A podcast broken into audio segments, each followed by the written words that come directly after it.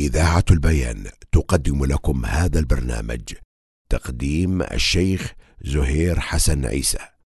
الحمد لله حمدا كثيرا طيبا مباركا فيه والصلاة والسلام على رسول الله وعلى آله وأصحابه ومن تمسك بسنته بإحسان إلى يوم الدين. أما بعد أيها الإخوة الكرام السلام عليكم ورحمة الله وبركاته. اللهم عليك توكلنا وإليك أنبنا وإليك المصير. اللهم فقهنا في الدين. نتابع مع سلسلة أعمال القلوب وما زلنا مع التوكل. التوكل إنما يكون على الله وحده دون أحد سواه. إذا نظرت إلى كثير من الآيات التي أمر الله عز وجل فيها بالتوكل تجد أنها تدل على الحصر أو تشعر به. وذلك بتقديم المعمول على عامله. وقد عرفت أن تقديم المعمول على العامل يؤذن بالحصر والاختصاص. قال الله تعالى وعلى الله فتوكلوا فقدم المعمول على العامل ليدل على اختصاصه به والمعنى توكلوا على الله وحده ولا تتوكلوا على أحد سواه.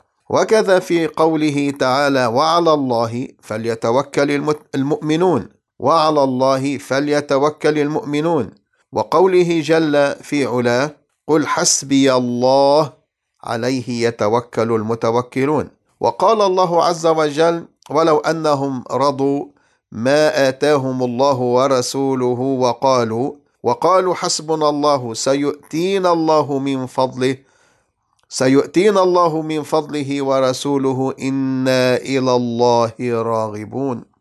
قال شيخ الإسلام ابن تيمية فجعل الإيتاء لله والرسول كما في قوله تعالى وما آتاكم الرسول فخذوه وما نهاكم عنه فانتهوا.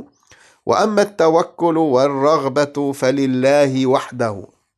وذلك موافق لقوله تعالى فإذا فرغت فانصب وإلى ربك فارغب.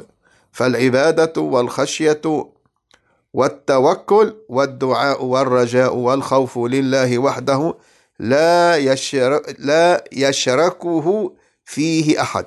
لا شريك له في هذه المقامات. وقال تعالى الذين قال لهم الناس إن الناس قد جمعوا لكم فاخشوهم فزادهم إيمانا وقالوا حسبنا الله ونعم الوكيل.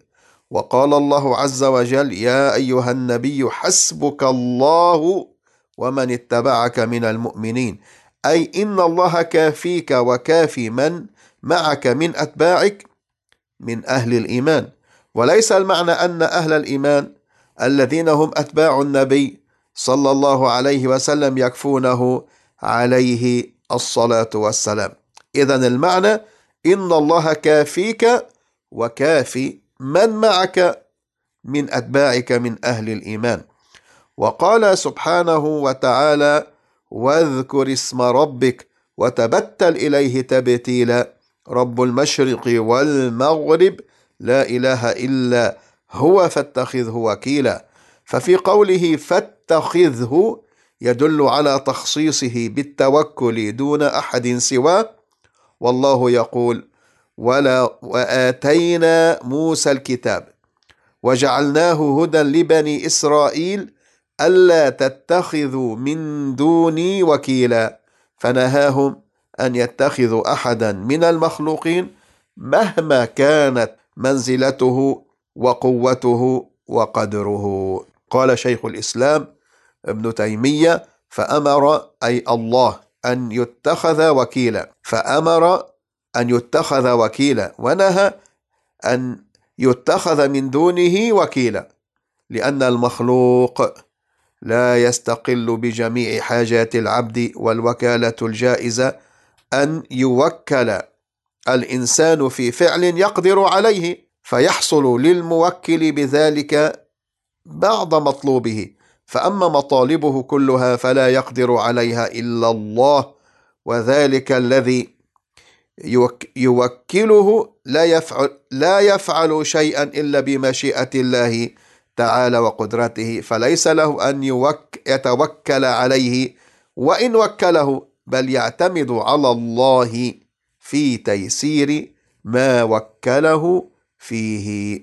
أيها الإخوة الكرام نتابع في هذا الموضوع ولكن في حلقة قادمة بمشيئة الله تعالى.